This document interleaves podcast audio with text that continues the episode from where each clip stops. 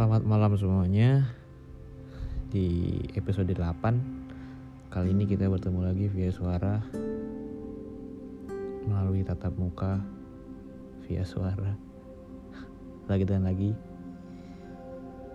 Dan di episode ini agak berbeda ya. Jadi nggak tahu gimana caranya. Di email gue nih ada salah satu orang yang namanya mau disamarin gitu. Jadi dia kayak pengen cerita doang, sebagai anonymous gitu. Dia cerita tentang kisah dia, gimana dia cinta sama satu orang, tapi cintanya ini bertepuk sebelah tangan.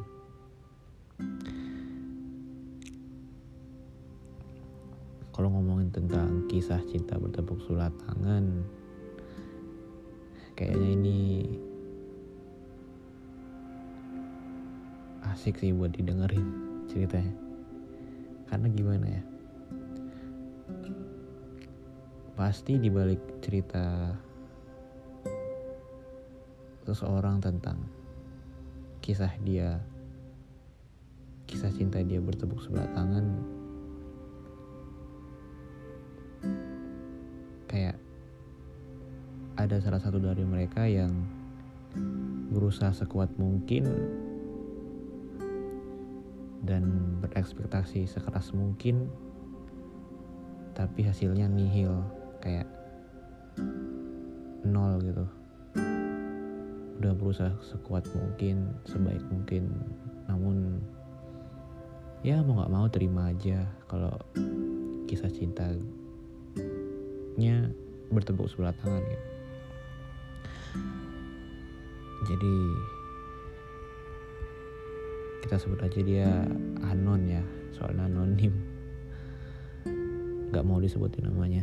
Jadi ceritanya si Anon ini punya prinsip gitu. Awalnya semua terasa bisa dilakuin dengan berpegang teguh sama pepatah, batu sekeras apapun akan tembus jika dialiri air terus-menerus. Emang sih, pepatah ini memang kayak bisa dipakai untuk segala kondisi gitu loh. Salah satunya di kondisi kayak gini. Kita lanjut. Semangat gue saat itu terlalu menggebu-gebu. Gak peduli lagi soal harga diri yang udah terlanjur jatuh di hadapan dia. Semua cara udah gue lakuin. Dari berteman di Facebook sama dia, awalnya baik-baik aja, tapi karena ya you know lah, mulut cewek kayak gimana, kan emang sering curhat lah gue ke temen, dan kesebar kalau gue suka sama dia. Oh, jadi si Anon ini suka sama satu cewek, terus si Anon ini curhat sama temen. Nah, gak sengaja cerita dia ini kesebar sama orang lain. Akhirnya tahu deh si cewek ini kalau Anon ini lagi suka sama dia. Kesebar gitu loh. Dan pertemanan Facebook gue langsung di unfriend sama doi. Gara-gara kesebar tadi, pertemanan Facebook si Anon dengan doi ini langsung di unfriend dong. Astaga. Hade, susah kalau punya doi macam es batu. Oke, lanjut. Gue tetap gak nyerah. Gue minta pin BBM doi ke temen. Pas dapet langsung gue invite. Awalnya di ACC, tapi setelah gue pasang status kalimat-kalimat puitis gitu, gak lama gue di-delete kontak. Berarti dia notice lu bro. Kayak wah anjir, ini ngapain sih notice, kayak bikin story-story puitis gini. Tapi it's okay. Terlanjut. Oke, gue tetap berpegang teguh sama tekad gue. Pokoknya gue suka sama doi, dan gue sama doi pasti bisa happy ending. Lagi-lagi dia ekspektasi terlalu tinggi. Oh, for information, gue sama Doi 2 kali sekelas bareng, tapi gak pernah ngomong satu sama lain, anjir. Kuat. I feel that. Lanjut. Waktu itu Doi belum dibolehin bawa motor, karena emang saat itu kita masih SMP. Oh, masih SMP. Alhasil, Doi sama teman-temannya naik angkot. Dan dengan semangat 45, gue memutuskan buat naik angkot bareng Doi. Padahal rumah kita gak searah, dan harus naik ojek lagi buat gue sampai rumah. Itu berlangsung hampir 1-2 minggu. Tapi gue dimarahin sama mama, karena boros ngabisin uang jajan. Dari sini gue bisa simpulin kalau misalnya kalau si Anon ini kayak bener-bener tulus gitu, atau mungkin penasaran tuh gimana ya, soalnya dia nih sampai ngasih effort gitu loh.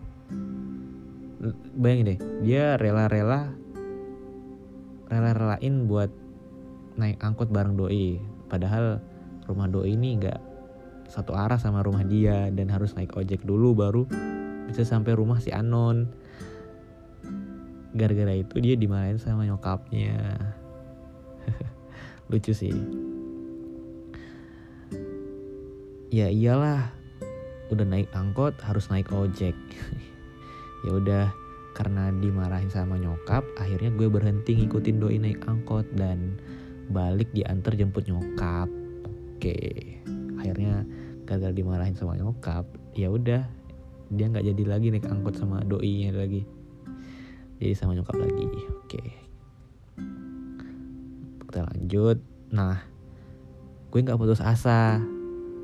Selang beberapa bulan setelah di si BBM gue invite Doi lagi.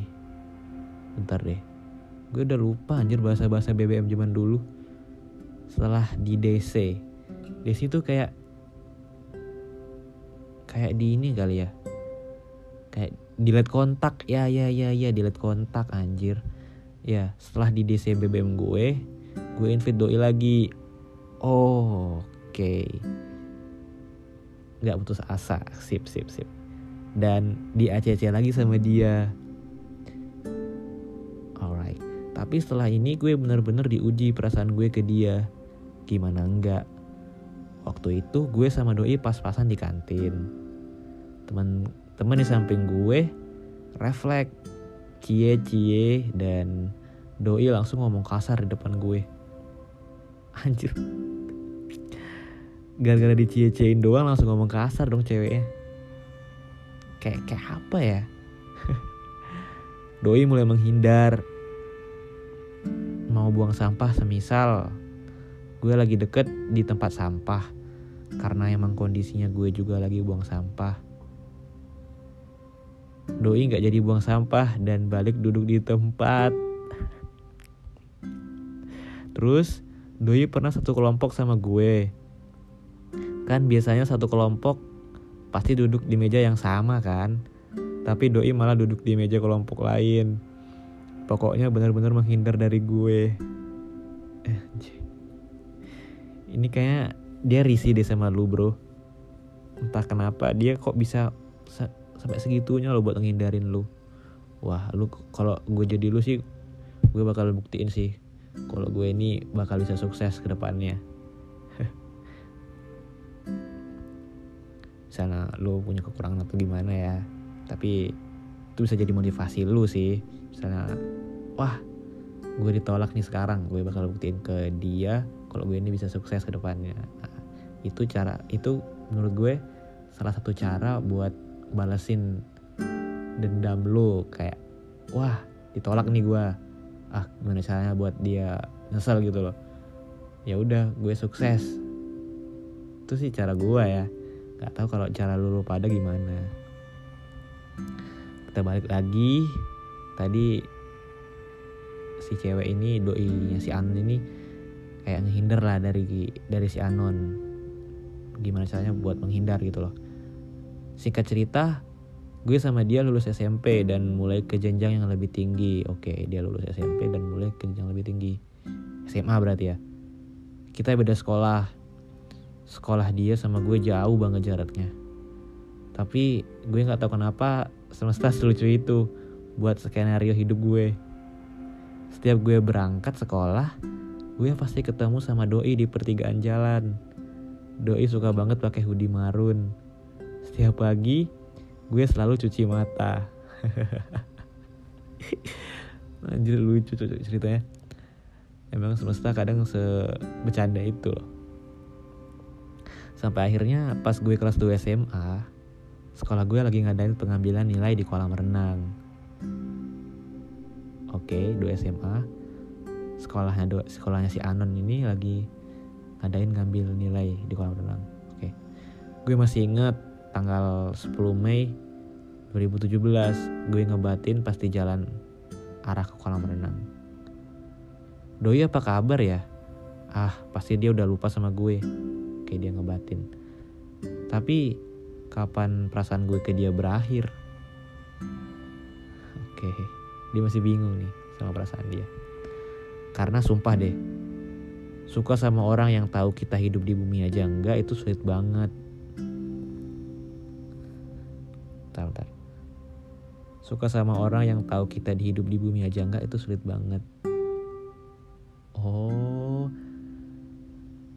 berarti sampai sekarang dari zaman SMP terus zaman ke kelas 2 SMA ini, dia ini masih sayang nih, masih kayak suka nih sama cewek. Tapi si cewek ini masih gak nganggep kalau dia ini ada di dunia. Kalau Anon ini masih suka sama dia, masih cinta. Intinya kayak masih belum nyadar gitu loh keberadaan si Anon gimana. Dan lagi-lagi semesta emang selucu itu soal takdir. Gue ketemu sama doi di pintu kolam renang. Gue diem, doi pun diem. Kita cuma bisa berkomunikasi lewat kontak mata. Itu pun gak ada 5 detik. Singkat cerita, sekarang gue udah semester 2. Oke. Lumayan juga ya lamanya. Oke, gue udah kuliah. Dan ya perasaan gue ke dia masih sama. Tapi perjuangannya kali ini beda. Gue buat kisah gue sama doi abadi di tulisan. Dan bisa hidup di kepala banyak orang. Anjay, keren lu bro. Lu berarti kayak bikin cerita gitu ya. Terus ditulis di buku. Waduh, keren. Gue penasaran sih lu siapa sebenarnya. Walaupun sekarang doi udah punya pacar, gak ada sedikit niat gue buat tiba-tiba datang dan berjuang kayak dulu. Gue biarin dia pacaran sama orang lain dulu. Karena kan siapa tahu kita masih bisa happy ending. Berarti dia ini masih berharap ya. Siapa tahu kalau misalnya dia masih punya harapan atau punya kesempatan, mungkin bakal bisa bangun relationship bareng ya kan. Tapi gue kayaknya inget satu quotes deh tentang cerita lu bro. Mungkin ini agak sedih sih. Apa ya, Mungkin sekuat itu atau selama itu. Tapi gue punya satu quotes dari bukunya Bung Fiersa. Gue kemarin baru beli dan gue suka sama quotes ini.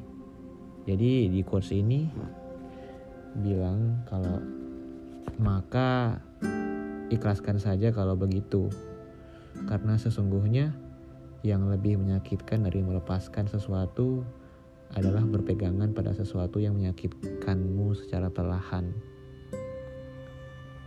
Oke. Kayaknya dari quotes tadi gue mikir sesuatu yang buruk atau sesuatu yang gak pantas buat dipertahankan, lebih baik dilepaskan. Selagi itu belum jauh menyakitkan, lebih baik dilepaskan saja.